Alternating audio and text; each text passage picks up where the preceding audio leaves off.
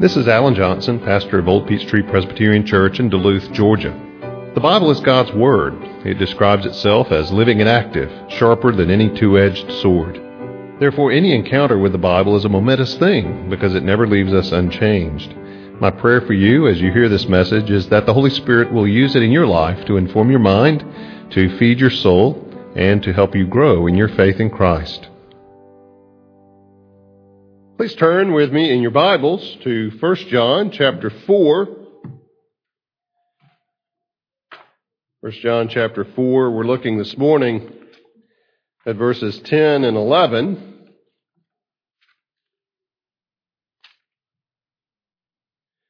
But I'll uh, begin reading in verse 7. 1 John chapter 4, we will begin reading in verse 7. Hear the word of God. Beloved, let us love one another, for love is from God, and whoever loves has been born of God and knows God. Anyone who does not love does not know God, because God is love. In this, the love of God was made manifest among us, that God sent his only Son into the world so that we might live through him. In this is love, not that we have loved God, but that he loved us and sent his Son to be the propitiation for our sins. Beloved, if God so loved us, we also ought to love one another. No one has ever seen God. If we love one another, God abides in us, and his love is perfected in us. Let's pray. Our Father, we thank you for the scriptures and pray that as we study them this morning, that you would open our eyes. Pray, Father, that you would teach us from your word. We ask it in Jesus' name. Amen. And this is love, not that we loved God, but that he loved us and sent his Son to be the propitiation for our sins. Beloved, if God so loved us, we also ought to love one another. It's probably the most overused word in the English language, and as a result, having been stretched in so many different directions, it itself has probably become uh, one of the most meaningless words in the English language. Love. I love God. I love my wife and children. I love my friends. I love a rainy day. I love an ice cream cone. One might understand why someone learning English would have difficulty getting their mind around what our word love actually means. Now, of course, what gives the word meaning is its content and who better to give content to this word love than God Himself, uh, who John tells us here in the passage we just read, God is love. Now, the Bible takes what in our language has become this, this amorphous, shapeless word love and gives it a skeleton, gives it a backbone, gives it meaning. Now, of course, there are other places in the Bible where this takes place. Paul, for example, in 1 Corinthians 13, gives that well known description of love.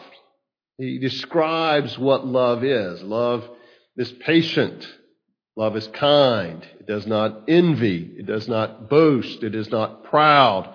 And so on. One of the finest definitions or descriptions of love that there is. And of course, all the more powerful for being inspired by the Spirit of God.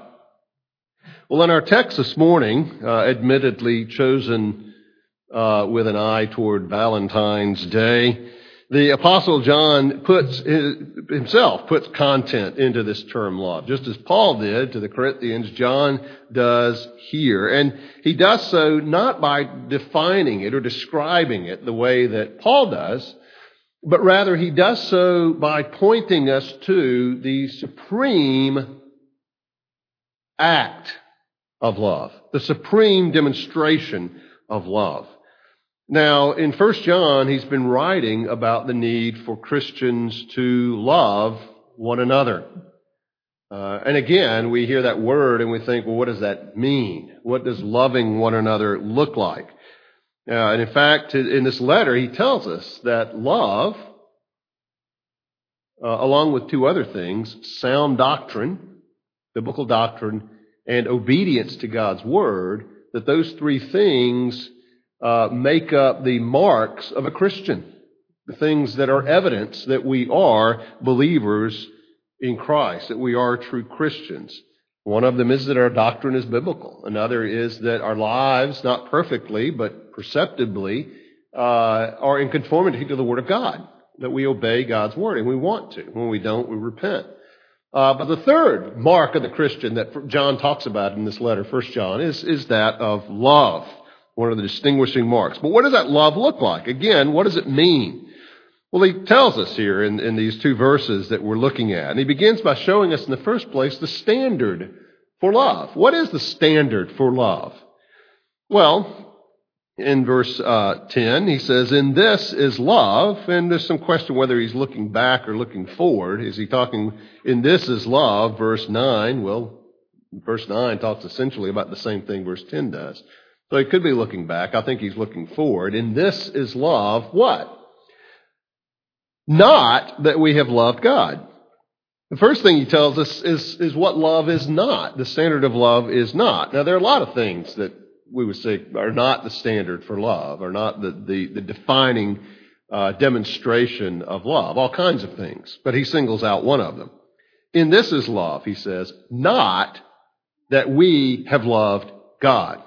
In other words, the standard for love is not what I demonstrate toward God. Why would he say that? Well, could be a couple of reasons. One, it's clear in his letter that Paul is writing to counter the influence of false teaching that has become evident among these believers.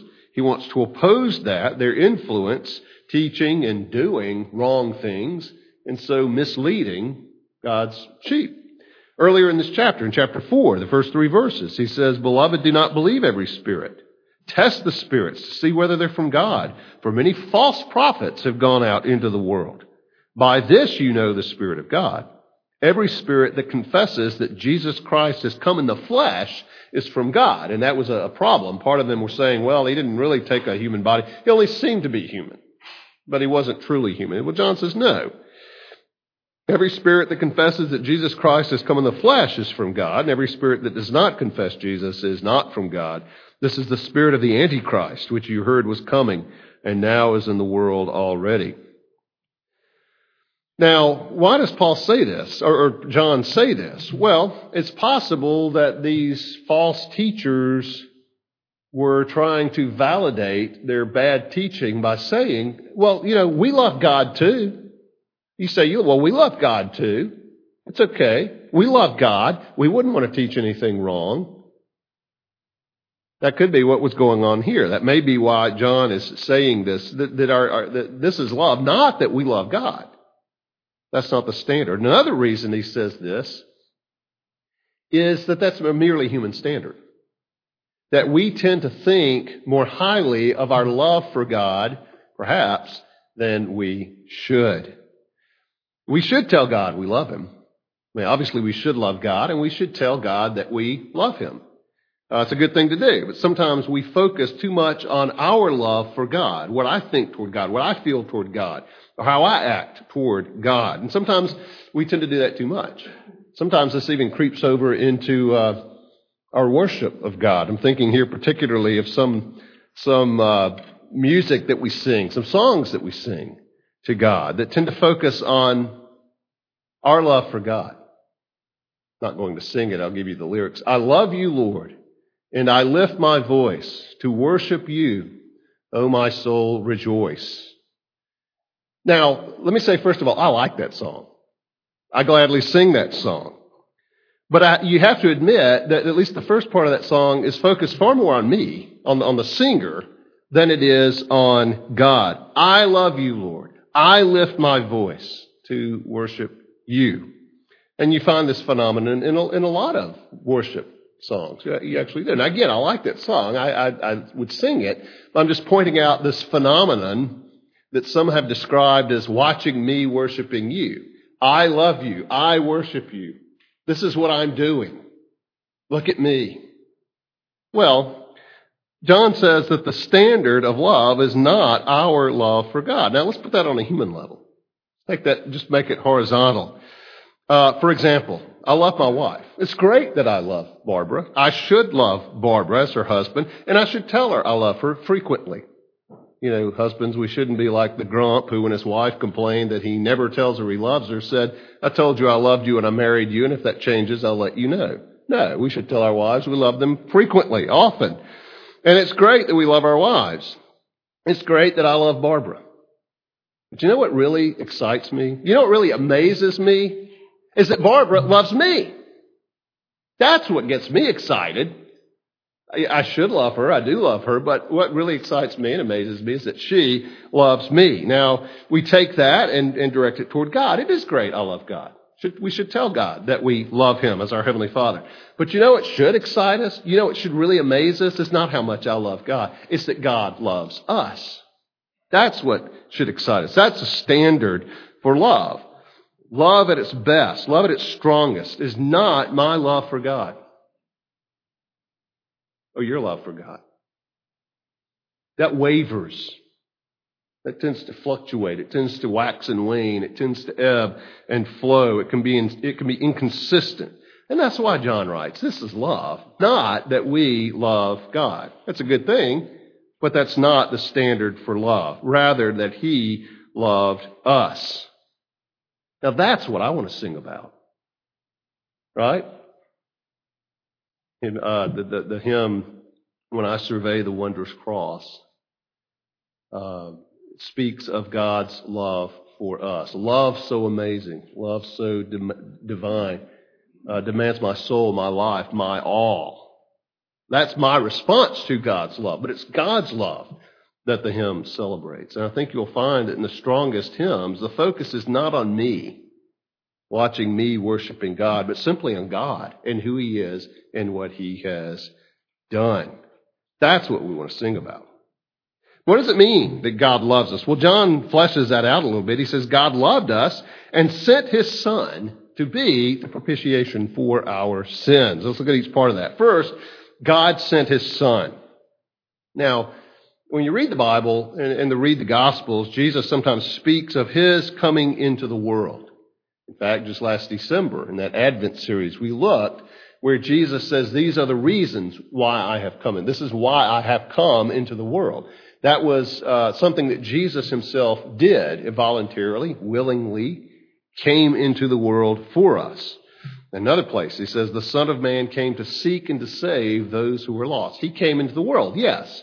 That was an act that he did. But it's also true that he was sent into the world by his heavenly Father. Just a couple of examples Matthew 10, verse 40.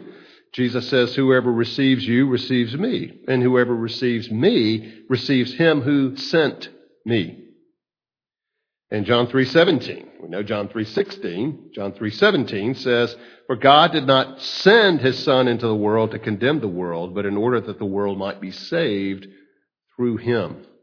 So Jesus did come willingly, but it's also true that he was sent by his Father, uh, and even in his ministry, even in his prayers, he expresses uh, his submission to the will of his Father, uh, that he, he submits to his Father uh, as being in authority over him and carrying out his, his ministry. Now, in terms of being, he's still God. He's equal with the Father.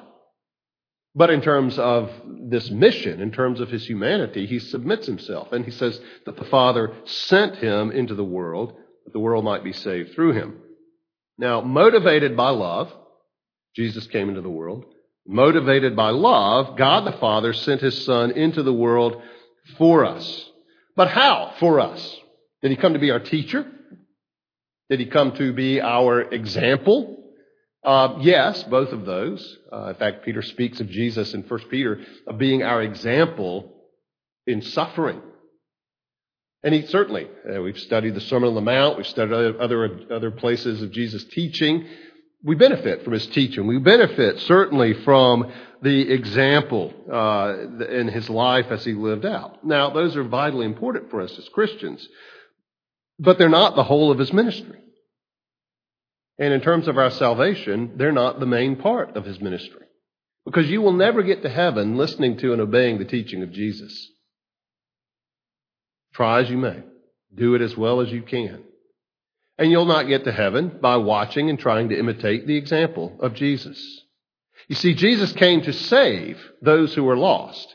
And if he just says, hear my teaching and do it, you're not saved. You will die under the condemnation of the wrath of God for your sins. And if Jesus says, just, just watch me and try to live by my example, you're not saved. If all you do is try to listen to and obey Jesus' teaching, and if all you do is try to watch and imitate Jesus' example, Jesus, in terms of saving you, has failed because you can't do that. I can't do that. We don't do that.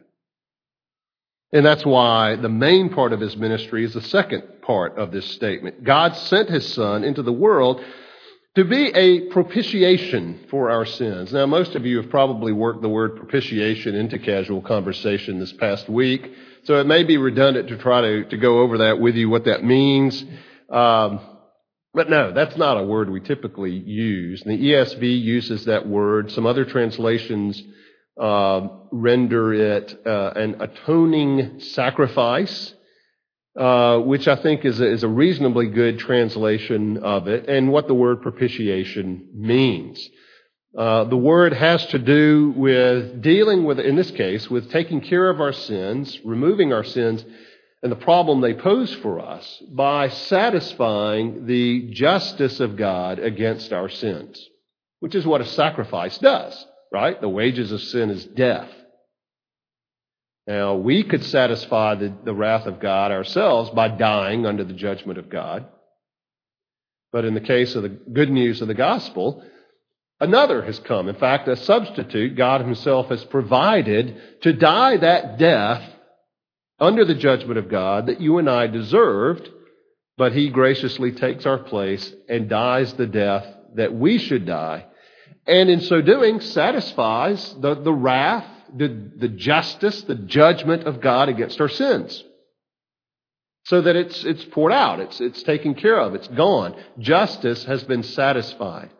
And that's the idea of a propitiation. It does have to do with removing our sins, but specifically removing the problem they pose by, by, by satisfying God's justice. And so the word propitiation is one being uh, is, is one well worth being familiar with uh, even if it's not a common conversational term. Uh, and recognizing it, it both removes sin on the human level, but vertically it satisfies God's justice, which must be satisfied if we are to be saved. It's not as though God just decides not to punish us for our sins and so lets us into heaven. Not at all. His justice toward you is perfectly, completely satisfied, but it's in the person of Jesus in his dying in your place that that takes place. So God's justice is never compromised. Jesus absorbs the full wrath of God so that you and I and all who take refuge in him by faith would never have to. And that's good news. That's what Jesus uh, did for us. God did for us, the standard of his love. Sending him into the world, yes, but sending him to be that atoning sacrifice, that propitiation for our sins. Now, there are many parents today and through the years who have sent their sons off into war where they died for the freedom of a nation. Ours or others. And there are parents who have given their beloved children over as missionaries to other lands where they died laboring for the eternal salvation of those who did not know Christ, but that they might know Christ. How is this different? A couple of ways. God sent his son, his sinless son, the only one who has ever walked this earth who did not deserve to die in and of himself already, who did not deserve to die, not just to die, but to die under the judgment of God in effect, to suffer hell itself for the salvation of his people. Not merely to make known the good news, but to be the good news. That's the difference.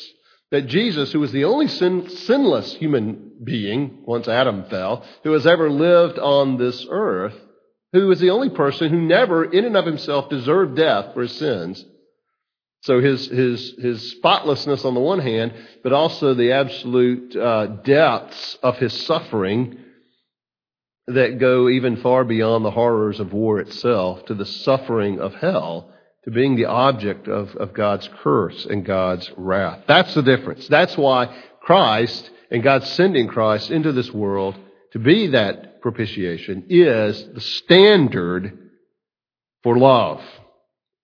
But then John proceeds in the next verse, in verse 11, to tell us the requirement of love. If this is the standard, if this is the greatest act of love we could point to, the most supreme demonstration of love that could be known, then what does it require of us? Well, he tells us in verse 11. Verse 11 is a very simple statement, just a conditional statement. If this, then this. It's simple, but devastating. Beloved, if God so loved us, we also ought to love one another.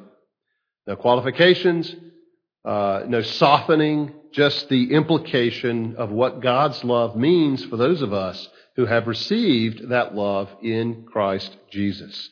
He says, if God loved us this way, we ought to love one another in this way. In other words, he's saying as Christians, those who've experienced salvation, won by the life and death and resurrection of Jesus, then we are to love one another the way that God has loved us. Now, he addresses this to them as beloved for a couple of reasons. One, uh, he, he is addressing them affectionately because that's a tall order. He's showing that he is, is, is, has regard for them. He's not just trying to lay heavy burdens on them uncaringly but recognizes the, the full implication of that command. He also puts himself with them. He doesn't say, you ought to do this. He says, beloved, as those whom I love, we should live in this way. He places himself under that, uh, that implication as well. But notice what he says. He doesn't say, you know, we, we, we should do. You may want to consider loving one another as God loved you. He says we ought to do it. The word is one of obligation. Uh, in other contexts, it's used of financial debt and obligation. Paul uses it in Romans 13, verse 9, when he says, Owe, owe no man anything except the uh, ongoing debt to love one another, an obligation. And that's what John is saying here. If we have received and experienced the love of God, then in that same way as he loved us, we also ought, we are obligated to love one another. It's not something we can take or leave, pick or choose. Well, how? How did God love us? And so how are we to love one another? We've already looked at God's love, but let's put that in, in terms of three words that kind of help us to draw out the implications of it for us. How has God loved us? And so how should we love one another? Number one, sacrificially. God loved us at cost to himself. He loved us at cost to himself, giving his own son, giving the son whom he loved, giving that one with whom he had spent eternity, uh, not only to live in this world, but to suffer and die uh, the way that he did. That was costly. Our salvation is free to us because Christ paid the bill. Because Jesus suffered in himself what we deserved. So, yes, salvation is free for us for the believing. But uh, as in economics, there's the expression, there ain't no such thing as a free lunch.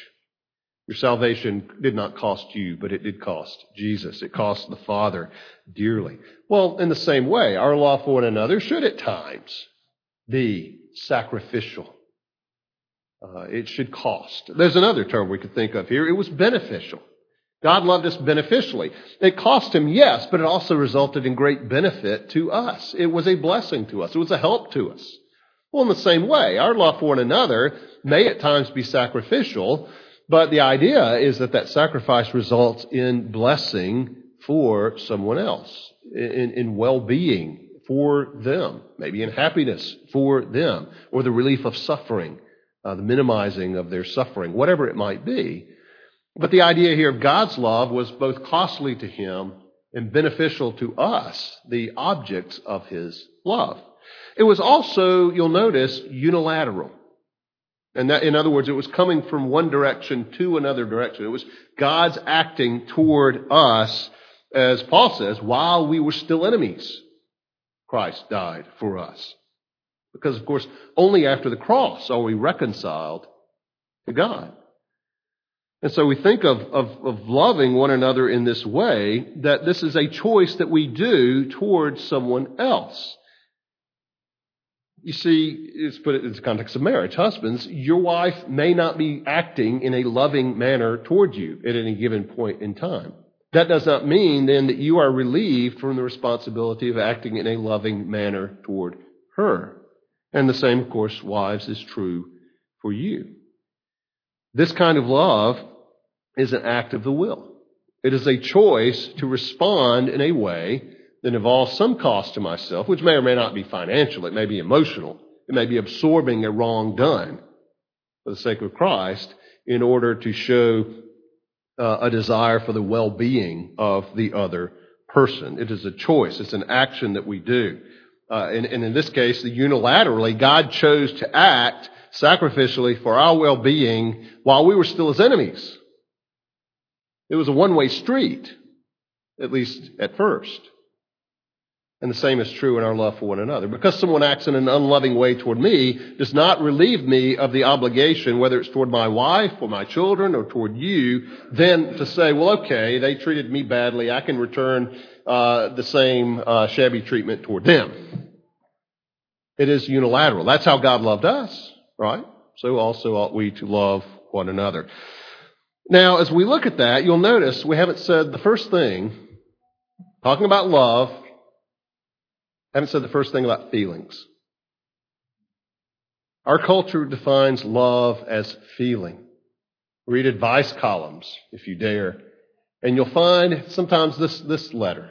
Dear so and so, you know, I, I, my, my husband and I have been married for two years, but it's just not the same. I'm afraid I may have fallen out of love with him. Should we get divorced? That literally is a letter I read one time.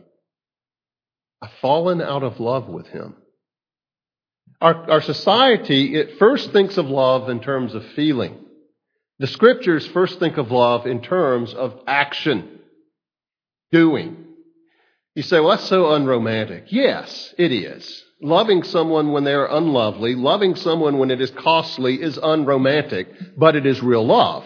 It's love with a spine. It's love with a skeleton. It's love with content. It's love with meaning. God is love, and He demonstrates love for us. This is an act of the will.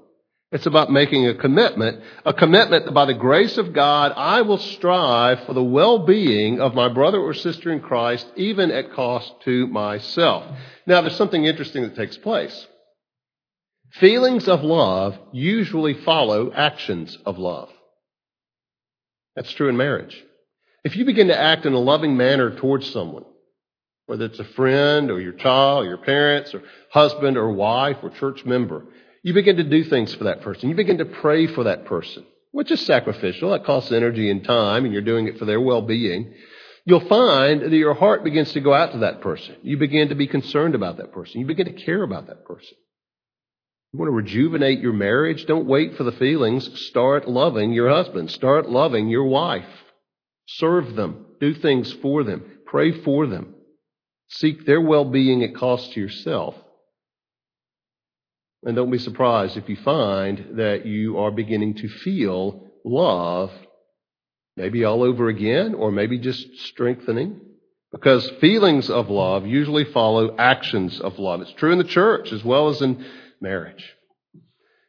You see, God loved us because He chose to. God loved us and expressed that in acting toward us, not just in saying, I love you, or singing love songs to us, or writing poetry to us, or whatever. He did some of that too. But he acted. He committed to acting at cost to himself for our eternal well being. in Christ. And so let me ask you this. Husbands, will you commit to loving your wife in this way? Wives, will you commit to loving your husbands in this way? Children, will you commit to loving one another in this way? Members of Old Peachtree, will you commit to loving one another in this way? In what way? And this is love, not that we've loved God, but that He loved us and sent His Son as a propitiation for our sins. Beloved, if God so loved us, and we're glad He did, we also ought to love one another. Let's pray.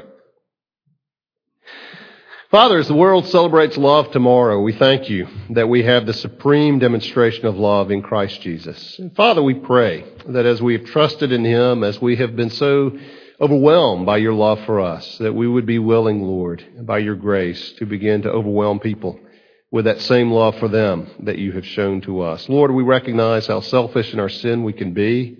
We recognize how far short we will fall, even with our best intentions. But Lord, we pray that more and more in this area, as in others, we would begin to resemble our Heavenly Father. We pray in Jesus' name. Amen.